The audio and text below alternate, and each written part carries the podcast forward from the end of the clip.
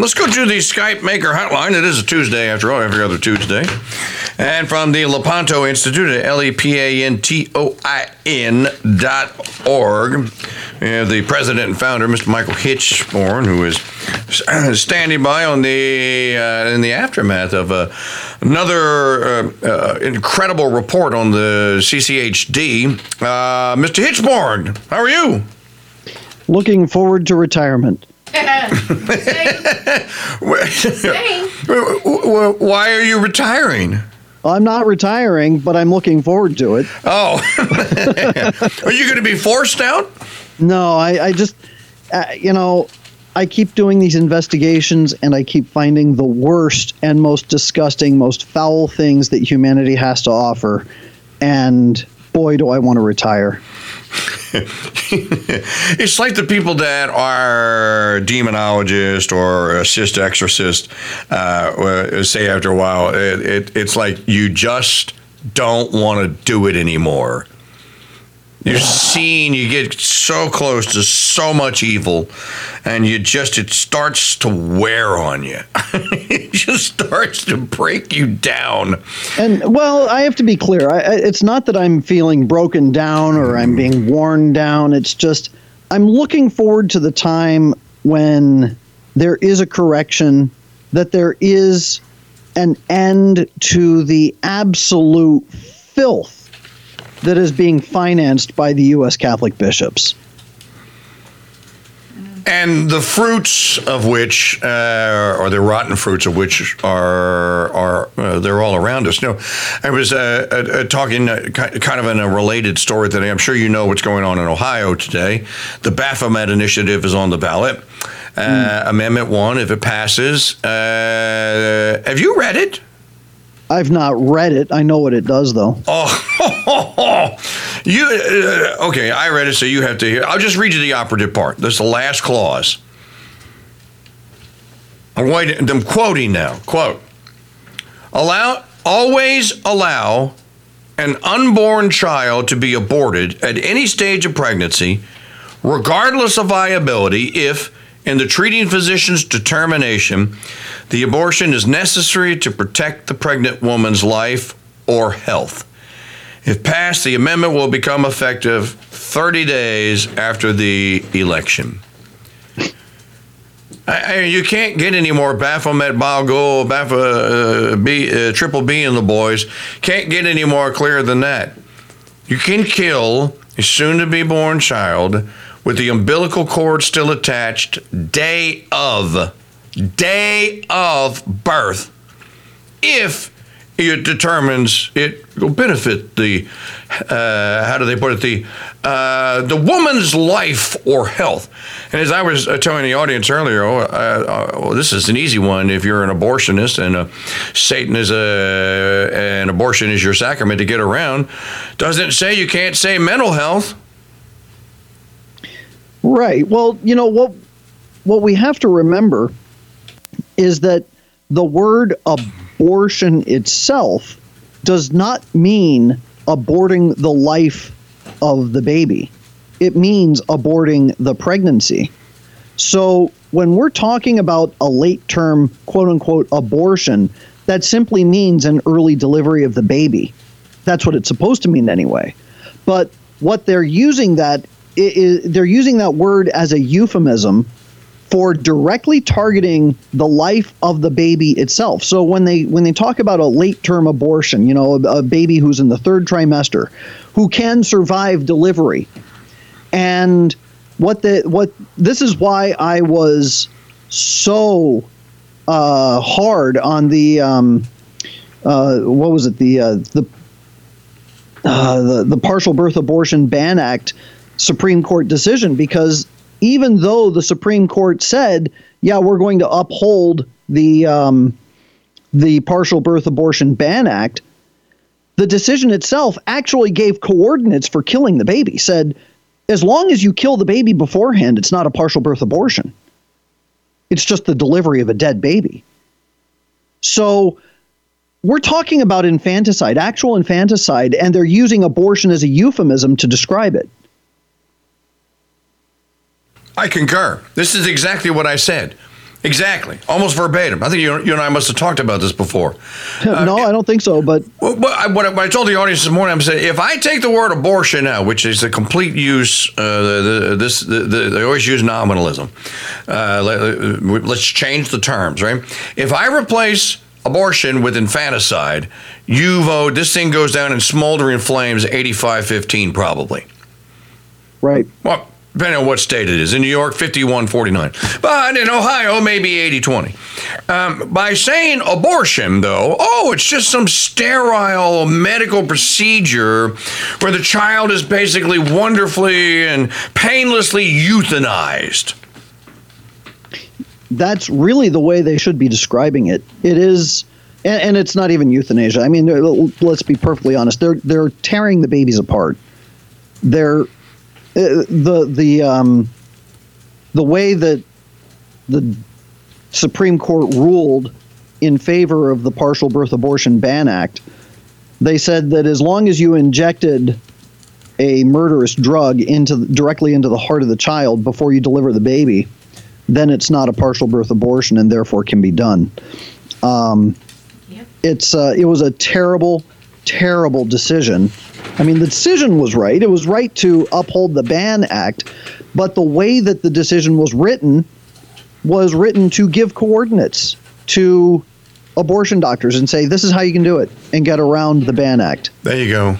You know, um, that's that's deplorable, and it's it's absolutely foul and disgusting. But when we're talking about these abortion laws, abortion referendums, anytime they talk about abortion up until birth, they're talking about direct infanticide. They're not talking about aborting the pregnancy, because if it was about health of the mother or life of the mother, then delivering the baby w- does not necessitate murdering the baby. It just means delivering the baby. That's it. It, it, it's an amazing thing, is it not? Uh, uh, how uh, and, and seemingly, especially women that have uh, that have actually given birth or carried the term would know this. Um, uh, for the life of the mother, well, whether the baby is delivered alive or dead, it's still your babyless Right. right? So if you err on the side of life, well, then obviously, then infanticide can't be part of the uh, uh, uh, of the uh, of the pr- uh, procedure. You can't do that. I asked an obstetrician who had delivered over twenty thousand babies this very question in 2012. And he told me, he said, Mr. Church, I have delivered over 20,000 babies. There have been many, many. I've dealt with th- over thousands of complications, some of them life threatening. And there is never, been, there never was, and I can't, cannot foresee how there ever could be a case where killing the baby would have saved the mother's life. And you know who that obstetrician was? Dr. Buchowski? Congressman Ron Paul. No kidding. Wow. Yes, Congressman Paul told me that. Congressman Paul, people don't know this. He wasn't one of those libertarians like uh, so, so many of the other ones that, well, you know, later, you know, six months in, yeah, we're opposed to because it's obviously it's a baby. Then he is a guy. He's a life starts at conception guy. Yep. Pe- people don't know that about Congressman Paul, and it was because of his experience as a as an obstetrician. But he told me that because he came up in a, in a uh, he was accused of being naive on the subject when he was running for president in 2012. I want to say it was Giuliani that accused him. Maybe it was Romney. I don't remember. But I asked him the question. Romney. Yeah, I asked him the question, and that's the answer he gave me. Now, I, I, I paraphrase, but that's what he told me. And I interviewed him. Uh, my my, uh, my entire family went down uh, to an event that they had in New Orleans, a big uh, Republican uh, brouhaha, um, uh, in the, the, the, the run up to the 2012 nomination process in 2011. And, uh, you know, we met with Congressman Paul. He, actually liked me back in the day. And we had a media room set up, and I interviewed him. It might even be on that interview that I did with him. Um, but he was very clear on that. And that is from a man that delivered 20,000 babies. So when they say that, you know, there is a medical, what the science is that? No, the science says you're wrong. The actual science. But in any event, what's on the ballot in Ohio is an embarrassment and it, it, it's a scandal to the good people of Ohio, if you ask me. As, as I was saying, how did this thing even get out of committee? Whose idea was this to, to, to get? Who voted in the affirmative to put this on a ballot? Right. I mean, that, that, that, tells you an awful lot right then. You go, wait a minute, there's, what part of the conversation of this, how did this get started? Well, obviously, it's the enemy. Now, tell us about the, the latest. I mean, what is it? you describe so many vile and disgusting things. Tell me what it is about what your your latest report that makes you want to retire. Well, as you know, uh, every year I, I do a deep dive into organizations receiving funding from the Catholic Campaign for Human Development. And every year I find that these grantees are deeply involved in promoting the worst of the worst of evils in, in modern society. Right. And th- this year is really no different. Now, the thing is, last year when we issued our report on CCHD grantees, the USCCB was absolutely silent. They they would not say a word. And what's more is that people started calling in, they were writing, and the CCHD stopped answering phone calls. They stopped responding to emails. Uh, they let voice the phone calls go to voicemail. They wouldn't answer their phones, uh, and as a result, uh, they then withheld the 2021 to 2022 grants list all the way up until last month, which is highly irregular. To say the least. Because those grants had been dispersed as as uh, they were finalized in June of 2022. There was no reason to continue holding on to that list and to withhold it from faithful Catholics. So we sent out a letter, as you know, to all the bishops of the United States. We, we included packets of various reports, four reports each, to every bishop in the country and said, Your Excellency, this is the kind of organization that is receiving funding from the CCHD. Um, and it's a very serious problem. The CCHD claims that it is fully transparent, and yet it refuses to release the 2021 to 2022 grants list. So about three weeks after our letter was received by all the bishops in the country, uh, rather mysteriously, suddenly the CCHD, very quietly, published the latest grants list. Seems to me that when enough bishops speak up, uh-huh. the CCHD will actually comply. There you go. Well, I started going through the grants list and I found one called Congregations United to Serve Humanity. This organization received $45,000 from the CCHD in 2021. Uh, since uh, or for, between the years 2012 and 2018, it had received $202,000 from the CCHD. So, as of 2021 to 2022, it had received $247,000. I have reason to believe that it got another $45,000 grant for 2022 to 2023, even though I don't have tangible proof of this. Um, I have spoken with people around the diocese, and they did indicate that, yeah, they got another grant, which would have ended this past June. So that would have pushed them closer to $300,000. mm-hmm. Well, earlier last month, on October 5th, uh, the Congregations United to Serve Humanity, which their their acronym is CUSH. CUSH, I see that now. Yeah, interesting that Cush is actually represented in in uh, Scripture as the capital of Egypt. Um, and whenever you see Egypt, you know, Brother Francis just used to say, "Whenever you see the word Egypt in the Bible, no, just replace it with evil. yes. yeah, exactly. Egypt represents both hell and the world. right. Just replace Egypt with evil, and the meaning of the scripture will become clearer. Well, and they pretty much proved themselves worthy of that name uh, because on October 5th, they, they did what was called a banned books drive. And I have video from a uh, in uh, a local report from Kenosha News where they interviewed Lori Hawkins, who's the executive director for Cush, talking about this um, banned books drive. And the intention was to collect these LGBTQ banned books for a library at a proposed Kenosha based LGBTQ center for middle school and high school aged kids. Uh, they interviewed Lori Hawkins, the executive director for Cush, and she said the reason we're doing this is really to raise awareness.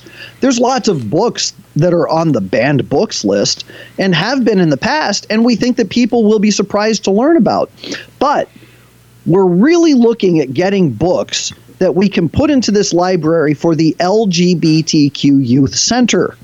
And then in this video report, of course, they've got these transgender flags and these gay flags that are flying all around their little booth with a banner for Cush right there in the center of this booth. I see it. And um, they're holding up these books Gender Queer, the LGBTQ history book, All Boys Aren't Blue, a book titled This Book is Gay. And so I started, I was curious, uh, not curious in the sense of I really wanted to know, but I I had to find out just how bad these books were. Don't tell me you went and got a copy of the. Well, I didn't oh, get a copy. I just looked online and it was bad enough. Oh. Gender Queer is a comic book, uh, also called a graphic novel, Yes. but it's a comic book. And the comic book on page, and I can't quite see what page number that is, but uh, there is a graphic depiction of a teenage boy giving oral sex to another teenage boy. And it shows everything. Everything. I can confirm this and uh, have been confirming this for almost two years now since that wretched uh, book came out and since librarians started uh, uh, promoting it to children as educational. You know, here. So- uh, oh, go ahead. Go ahead. So the bottom line is a Catholic funded organization that has received nearly $300,000 from the Catholic Church just last month collected a comic book, a pornographic homosexual comic book for kids with the intention of giving it to kids. The book, uh, this book is gay. This one's even worse. In many ways, yeah. Uh, it has a graphic depiction of the male anatomy from head to toe, and with that male anatomy, they have all these different parts, and in the parts uh, where the they've got little uh, write-ups pointing to different parts of the body. This whole portion is a uh, a diagram with tips on how to pleasure a guy. And it has uh, descriptions of erogenous zones with descriptions on how to pleasure those erogenous zones. And I'm not going to get too graphic on this. Um, page 156 of this book actually gives the reader instructions on how to use the homosexual hookup app called Grindr. Yep. Uh, page 173 gives actual instruction on mutual masturbation, oral sex, and anal sex. The This is for uh, kids. Yeah, yeah. The anal part is not. You can't read it. No, you can't read it. No, I'm an adult. I can't read it. No. Don't want to read it. Uh, the book uh, "All Boys Aren't Blue." Can't read portions of that either because, and, and it's it's not a graphic novel. It's not. It, there are no pictures, but it's a story, and there are multiple sex scenes, including homosexual oral sex, homosexual anal sex, and it goes into description. It goes in. It's graphic in its descriptions.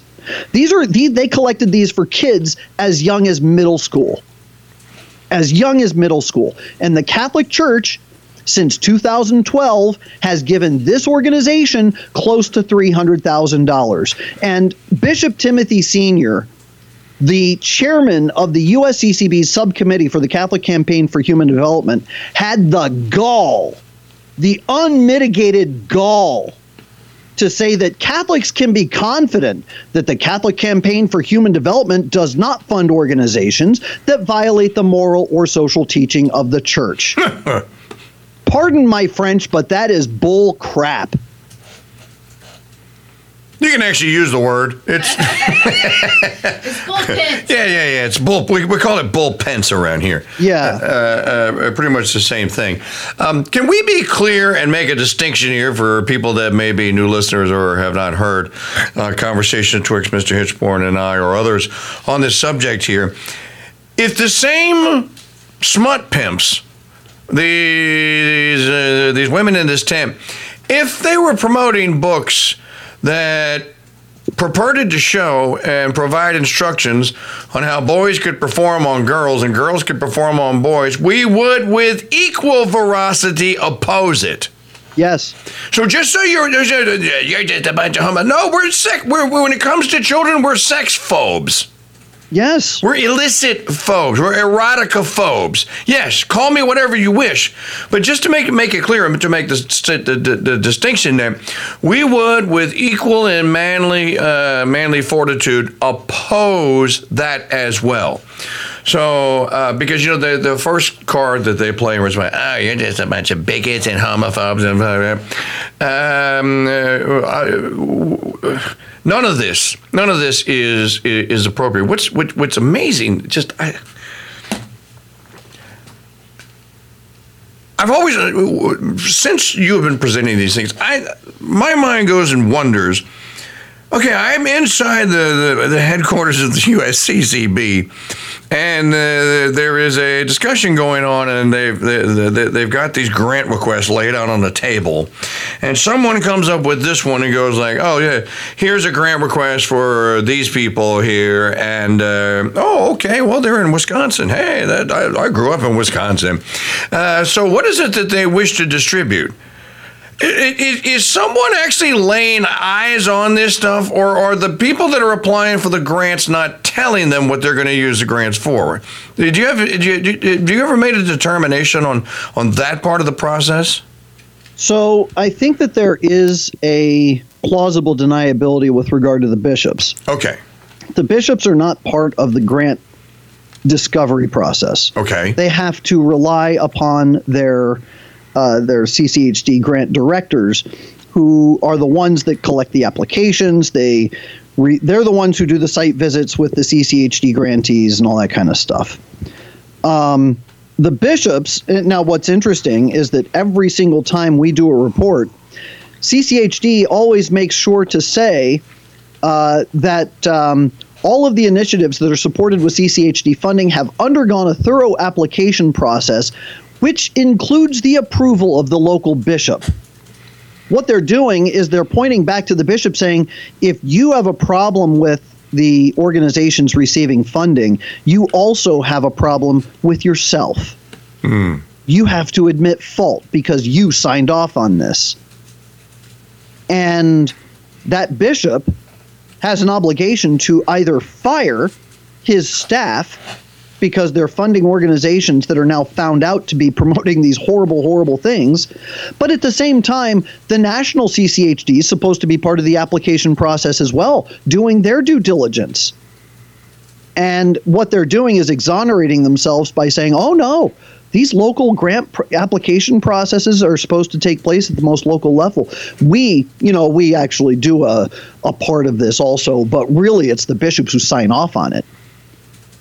And then they claim that these applicant applicants are closely monitored throughout the length of the grant to ensure that the terms of the grant or grant agreement are strictly followed.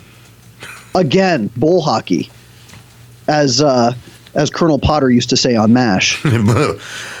That's bull hockey. Okay, so and, and looking at all of this information, the thing that people need to come away with is the fact that the CCHD consistently tries to exonerate itself. They say, "Oh, we've looked into this. This isn't, you know, the, the Lepanto Institute just uses inflammatory language and imagery which mislead." Uh, excuse me? There's nothing misleading about this. They posted pictures of the books they collected. They're the ones that said that they were going to give it to young kids, as young as middle school. All I did was look up what was in the books. Now, can you imagine, even during the 1960s, when we had Cardinal Dearden and Cardinal Spellman, who were well known in the homosexual community in the church, Right. Could you imagine any of them ever giving just turning a blind eye to a grant that was exposed in the news such as this? No. Never. Never. They would have scrambled like cockroaches trying to mitigate the damage and say, oh, I can't believe this is done. I can't figure out how this happened, but we are going to put an end to this right now. They would have immediately shut that down. Well, not these guys. These guys hide behind uh, all kinds of things. Well, it's it's interfaith dialogue. We're working with a community here. Uh, we don't necessarily agree with all of the things that they do, but look at the other good things that they do. Look at the other good things. Well, Uh-huh. that implies that the first thing is good. Right. Right. So you say, look at the other good things, and you go like, okay, well, so you're telling me the first thing was good? right. Well, this woman that you uh, that you identify, this Lori Hawkins character, as being one of the, uh, I guess she is the, the leader of the of this particular Cush organization. Mm-hmm. Well, she admits. I mean, she she admits she boasts and brags that she was a fundraiser and uh, an agitator for Planned Parenthood. That's right. That's right.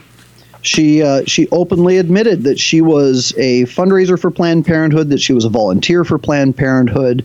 Uh, she talks about how much she loves Planned Parenthood, and from what I'm told by locals in the uh, Diocese of Milwaukee, there's a local investigative reporter named Kevin Mathewson Okay. who is the editor of the Kenosha County Eye. And I've spoken with him on the phone. Back in May of this year, he contacted the Archdiocese and said, I've got evidence that Lori Hawkins, the executive director for Cush, is a big time supporter of Planned Parenthood. She's out there advocating for Planned Parenthood. Um, she and Cush have been huge LGBTQ supporters, and they're pushing the whole pride thing. And, you know, he's got all this evidence that he collected. And what we got word of as a result of this is that Cush is no longer receiving funding from the CCHD, which implies, heavily implies, they got a grant for 2022 to 2023 Yeah. That uh, no And that- longer. and that it was only because of intrepid local Catholics who were upset about this, who discovered this earlier than I did, uh, only because of their work and their pressure on the Archdiocese of Milwaukee. That's the only reason why Cush is no longer receiving funding. Not because the grant application process worked, not because they continue to monitor these grants in order to make sure that they stay in line with church teaching. No, that's not why that happened. It's because local Catholics uncovered the cockroach nest and threatened to expose it. They threatened to put some to spray some raid on it. That's right. So the Oh no, it's raid! yeah, raid. Raid! So the archdiocese, you know, quietly defunded the organization. But that still means that the CCHD was giving funding to this. I mean, we found information going back to 2020 where they were promoting homosexuality and transgenderism. October 26, 2020, on Facebook, they posted a rainbow flag and said, Don't tell someone you love them and then vote for someone who will hurt them. Ah, what are we talking about here? Oh, we're talking about voting fee- for voting for people who are pro LGBT. That's what we're talking about. a listener writes in, uh, Michael, you're going to like this. Uh, Martin M. This is a really good point. TKD and Mike, Michael, what happened to the Joe Camel standard? When Camel C- Cigarettes used a comic character named Joe Camel in its ads, child advocacy zealots criticized them as targeting children with cartoon characters.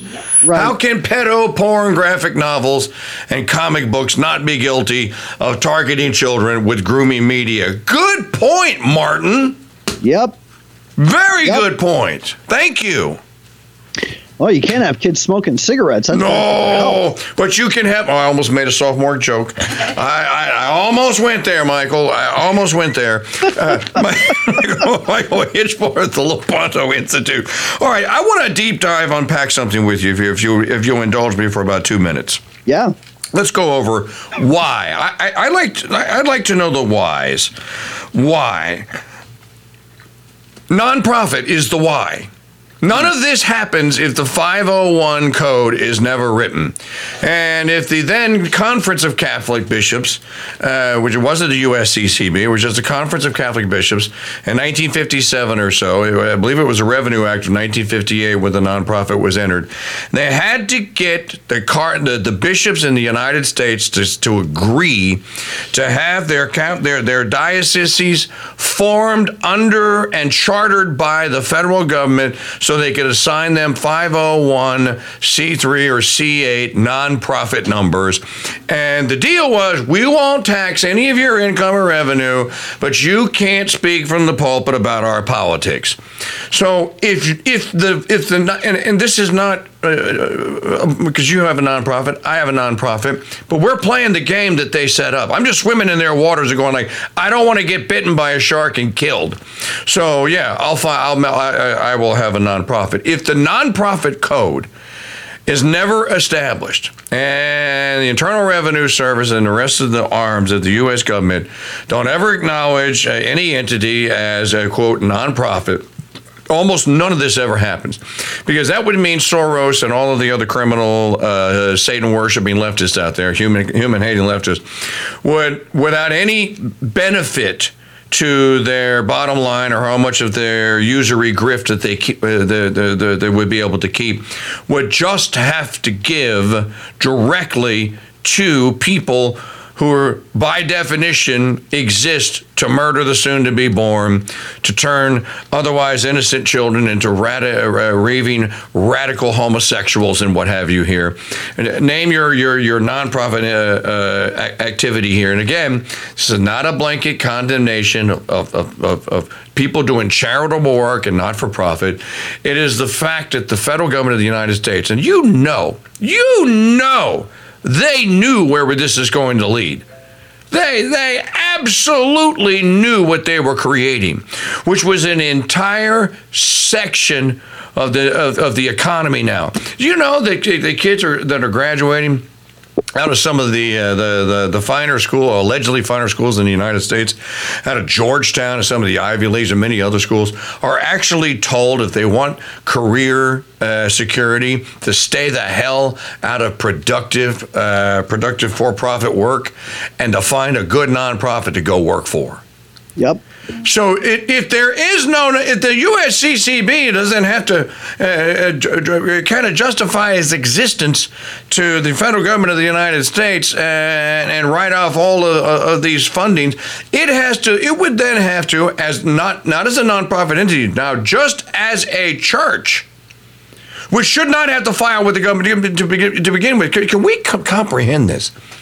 Prior to the Revenue Act of 1958, and, and I, I think that this is correct, but uh, don't hold me to the letter on it because it's been a long time since I read about it. I'm trying to remember where I read it. Might have even been Pat Buchanan. Before that, a Catholic church did not have to, it, it, it had no legal connection to the federal government of the United States. Did you know that? Yes. In fact, all religions, any organized religion, which is why there are so many Protestant denominations out there, incidentally, uh, any organized religion is not required to file with the federal government at all. There you go. The Jones Act, the Jones Act, thanks to Trump. Yeah. Well, so it, it gets even more interesting. This is why I think that it would be very interesting for some intrepid lawyer out there to file a RICO suit against the the uh, U.S. Conference of Catholic Bishops because they're all connected to the same entity. Mm-hmm. They are there is no accountability for the shifting of funds, so nobody knows exactly how the funds are being spent. We do know that the funds are being spent on hush money to with, with regard to child, child sex abuse. We do know that there is money being used by the U.S. Conference of Catholic Bishops for the illegal introduction of people coming up from South America, whether they're South American or Jordanian or Nigerian or, you know, take your pick. Um, and uh, they are resettling illegal people in the United States with funds that are being that, that are not reported to the federal government. In fact, in some cases, they're actually taking government money to do this, which is also very suspect. Uh, you know, th- at the end of the day, the only thing that they have to report on is anything that they collect from the federal government in terms of grants. What they do with their own money, the government doesn't care. And that's part of the problem. I think it is the problem. Yep. But uh, uh, again, uh, with the formation of the of the nonprofit superstructure, uh, I mean, it's a joke to call yourself a nonprofit when you're laundering billions of dollars like the Clinton Global Initiative. Right. I mean, th- th- th- this is just, you know, I, I'm like you. I want to retire. This just makes me sick. Yep. It- it- and the same people are sitting there lecturing all the rest of us. I was reading, okay, I played a clip earlier, and it was this woman who was a doctor in Gaza who was going, like, you can't call 911 because no one's going to answer it. Well, first of all, you probably don't have a phone. Uh, you don't have electricity to charge your phone.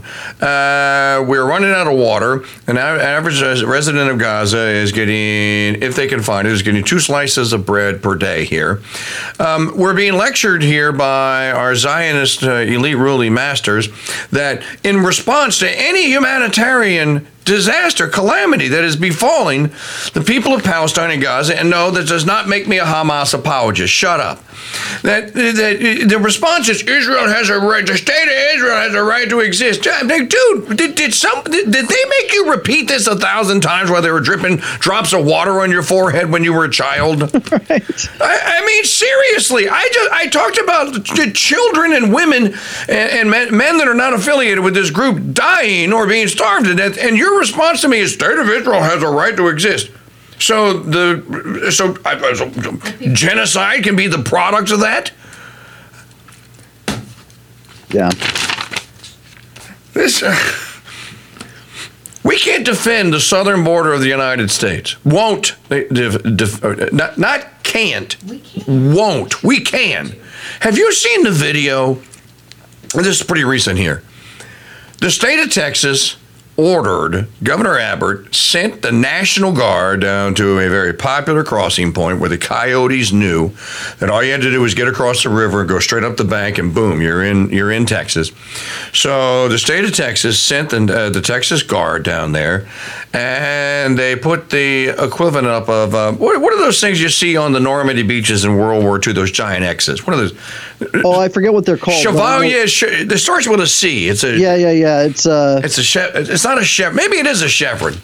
So, so basically, they put these giant chevrons up, or whatever they call them, and then put the razor wire on there. Uh, to Hedgehogs. what's it called? Czech hedgehogs. Czech hedgehogs. Okay, Hedgehogs. that, hedgehogs. yes, that's right. Okay, so you put the wire around it, and it was very effective. I mean, they'd see them from the other side, and they wouldn't cross. Do you know what Biden ordered? What Mayorkas? Okay, okay. So again, chain of command. Mayorkas has no authority whatsoever. He is using an authority that the president of the United States, or in this case, the regime leader, has. So when he said Biden never ordered that, oh, it doesn't matter because Mayorkas is executing something that Biden only has the power to do. Biden's just delegating the authority. Mayorkas sent goons down there with front end loaders to go and pick the barbed wire up and, and, and the hedgehog up, lifted 15 feet off the ground so that 4,000 or so illegals could enter the state of Texas. I'm going like, if that's not Article 3 treason, levying war against them, I don't know what is. Yeah. in this day and age in which we live. But but uh, but hey, we can't defend our southern border, but we could sure as hell defend the border of Egypt and Gaza. or the border of the Donbass and Russia and the Russian Federation. I'm just, I'm with you. I'm ready to quit. Yeah. I'm ready to quit. I want, I want to talk about Father. Um, I want to talk about uh, uh, uh, was it Father Patrick Kennedy who did the rosary rallies in the 1960s? Um, Uh, Father Father Peyton. Peyton, I want to talk about Father Peyton and rosary rallies. Yeah. wanna- Yeah, Happy days are here again. I know. I know. There will come a time. I mean, Our Lady's triumph, or the immaculate, her immaculate heart will triumph. She promised that it would, and we do know that there's going to be a great reversal, and all of this filth is going to be upended and, and closed off. And you know, I, I, I sincerely and desperately look forward to that. Um, in the meantime, we have to slog through the sewer and it's it's almost like you know Dante's Inferno, where you get uh, uh, Dante having to crawl through this dark passage before he's even able to get up to purgatory through through hell. He has to go through this long dark tunnel. I think that in order for us to get to a point where we can. Um, even begin to see that there's a light at the end of it. We have to, we have to go through the poop chute. We, we have to go through this sewer tunnel filled with the worst filth and, and, and just awfulness. And then finally we'll get to a point where we can uh, we, we can see Our Lady. She'll clean us up. I- I, I- hope. I want, I want to share two things, uh, three things with you, okay, uh, uh, before you go. One, there's a new show out on uh, HBO, and I don't encourage anyone to watch this. I watched it for you, so uh, I'll give you the cliff notes. It's called 30 Coins. Um, it is about this secret, and I, I watched this. My wife, Mrs. Chur, and I are watching this, and I'm going like, you know that Catholics wrote this. And someone that was behind this is one of us because he is basically uh, painting this picture of the inside of the Catholic Church, or what you, Michael Hichborn, and Mike Church think it looks like, which is a, a, a, a, a rather vagabond assortment of sexual deviants running around, um, uh, plotting and scheming the the the end of the, uh, the end of the human race and the enslavement of all of us to Baphomet, Bagul, and the boys. As a matter of fact, the plot is so interesting, Michael, that I I almost would would say Hichborn auto to watch this just so he can write a, a piece about it. So let me just give you the cliff note. Sure. Judas dies right after receiving the 30 pieces. He, he goes back. He tries to he tries to turn them in, and they won't take them. Right? Um, uh, he goes and he hangs himself uh, from the tree. And uh, before he hangs himself, he makes a basically, according to the to these people, he makes a deal with the devil. Um, uh, the, the devil's going to take him in because he's he, he knows he's damned, and he leaves the thirty pieces there, and the thirty pieces are then the first relics of the unholy church and the unholy gospel of Judas. Okay? That's the setup. And they're like, mm-hmm. well, for nothing else, that's pretty original, if, if- if- fictionally speaking. This is better than anything Dan Brown ever conceived of, okay? It's eminently, to me, more interesting and well thought out to me. So, fast forward to the, okay, apparently the 30 pieces of silver have been spread all throughout the earth.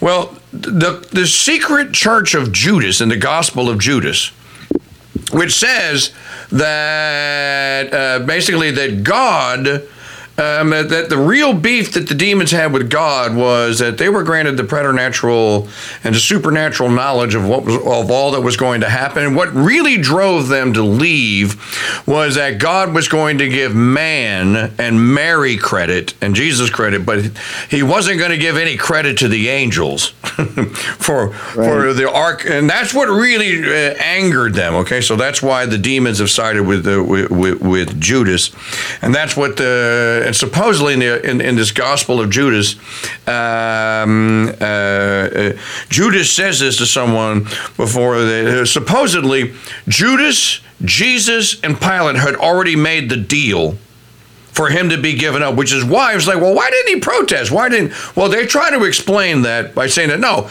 Jesus, our Lord, was in on the deal because he wanted to set Pilate, he wanted to set uh, Judas up as this kind of anti uh, anti church. Um, and then there's supposedly there's the Gospel of Judas uh, that was left behind. The thirty pieces get scattered throughout the earth. Now they are the unholy relics. Now, you What I- all of this from again? This is from a, a, a, book that came out. It's called 30 Coins. It, it's actually a Spanish book. I, I, uh, can't remember how you say 30 coins in Spanish, but it was written in Spain. It's a Spanish book called 30 Coins. Now, the Church of Judas, then, after it gets formed, and it, build, it builds secret cathedrals and, and, and, and everything now, it's been in pursuit of all of the 30 coins because it is said that if you gather all the 30 coins together and put them on a pontiff's mitre, that you will then uh, uh have uh, Satan will then uh, uh, come to earth and will help uh, you rule, will destroy the Catholic Church, which was always God's intention according to the to the storyline, and will bring about the rise and the rule of Antichrist, if you will, of, of Satan himself. So the show is about the quest to get the last two coins. And they get the last two coins and then jealousy sets in. And uh, as I said, someone that knows a little bit about the faith, because pride, as soon as soon as the, the new church is supposed to be launched, and, and the Satan beast, the Leviathan, comes up from the ground, uh, jealousy sets in, and the, the first new bishops get jealous, and they go after the you know the anti pope or whatever, and they kill him, and the coins get scattered again. Um, the, the, the, the, the, point of, uh, uh, of this is this is describing a cabal, basically, inside the Catholic Church that purports to actually be because these guys that are running around collecting the coins, they, one of them's a cardinal. I mean, mm-hmm. and, I'm, and I'm going like. So this is a novel? Yes, this is a novel. I'm going, no, this is a documentary. Right, yeah. As I'm watching yeah. it, I'm going, okay, I get the point. Most viewers aren't going to get this. They're going to think, yeah, yeah, Satan and the boy. No, I get the point that they're making here. That's one thing the Holy Ghost is kind of allowed out into popular popular culture here. There's a film that just came up with the Irish Film Commission. Uh, Elisha Cuthbert is in it. It's called the the Cellar. It's a creepy setup. Uh, it, it, it, doesn't finish well, so I, I'd probably give it two and a half Reagans or something like that. But the story is it is how this guy, who, uh, this physicist, and I'm going like, okay, dude, there, there's several physicists you could be talking about. How this physicist uh, stumbled on the information that these ancient uh, Sanskrits that you could make a deal with the devil, and that you could bring back some, you could bring back people from the uh, from uh, the the dead if you wanted to, that you had lost. And so he constructs basically this dimension traveling machine um, uh, that uses certain language. Now, it's interesting that the language ultimately translates and there's there's this house where he constructs all this to if you put the uh, the there's there's these uh, symbols above the doors each door in the house. If you put all the symbols together you get the word leviathan. And i'm going like okay well that's from the book of job. That's the giant serpent. Mm-hmm. um, ultimately ultimately guess who is used or guess who is summoned into this world to ensnare souls, primarily the souls of children, through social media. Baphomet. And I'm going like, okay, the people are, or the, the, they're savaging the, the, the, the, the film. It doesn't do this and that. You know, like, well, Mrs. Church pointed out to me, she goes, do you think it's a coincidence that the parents were social media uh, influence hirers and both of their children fell into the into the trance of social media Baphomet, and going like, no. So you know, there is uh, the Holy Ghost is telling us through popular entertainment. Now, again, I'm not recommending anyone watch it. Uh, is telling us that these evil things are real and they are happening all around us. So when you say that you know the her immaculate heart is going to triumph, she's got a lot to triumph over. so this triumph is going to be is going to be uh, uh, unbelievable. Mm-hmm.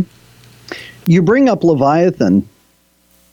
There's a portion. I mean, obviously, Leviathan is mentioned in Job, verse forty or, or chapter forty, chapter but 40. also in forty-one. Verse sixteen in, in chapter forty-one is a very interesting one because it speaks in the future tense. Ah, Up up until that point, Leviathan is uh, he he gives a description. It's basically a fire breathing dragon. Um, you know, his body is like molten shields, shut up close with scales pressing upon another. One is joined to another, not so not so much as any air can come between them. They stick one to another and they hold one another fast and shall not be separated. His sneezing is like the shining of fire, and his eyes like the eyelids of the morning. Out of his mouth go forth lamps like torches of lighted fires. Out of his nostrils goeth smoke. So all of this is in the present tense, right? right. And then verse 16. When he shall raise him up, the angels shall fear, and being affrighted shall purify themselves. When he shall raise him up? When who shall raise him up? Who are we talking about? Yeah, who are we talking about? When a sword shall lay at him, it shall not be able to hold, nor a spear, nor a breastplate. So here now we're talking in the future tense. Um, what's also interesting is that it, it- this whole chapter starts with a question. I will not stir him up, stir him up like one that is cruel, for who can resist my countenance? So Leviathan's not going to be stirred up by God. It's going to be stirred up by someone else. So I will not stir him up like one that is cruel. That's but God. then verse 16, Right. when he shall raise him up, the angels shall fear, and being affrighted shall purify themselves. Do you realize that in the legend of Thor, and I'm not talking about Marvel's Thor, I'm talking about the the uh, myth of Thor from Norse mythology. There is a creature called the Midgard serpent, Yes.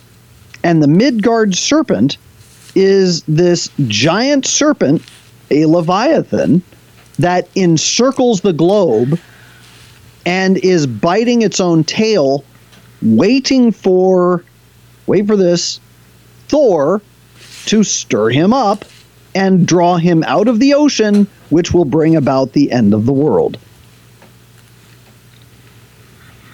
So we're talking about a demon, mm-hmm. Thor, raising up Leviathan, a demon, to bring about the end of the world.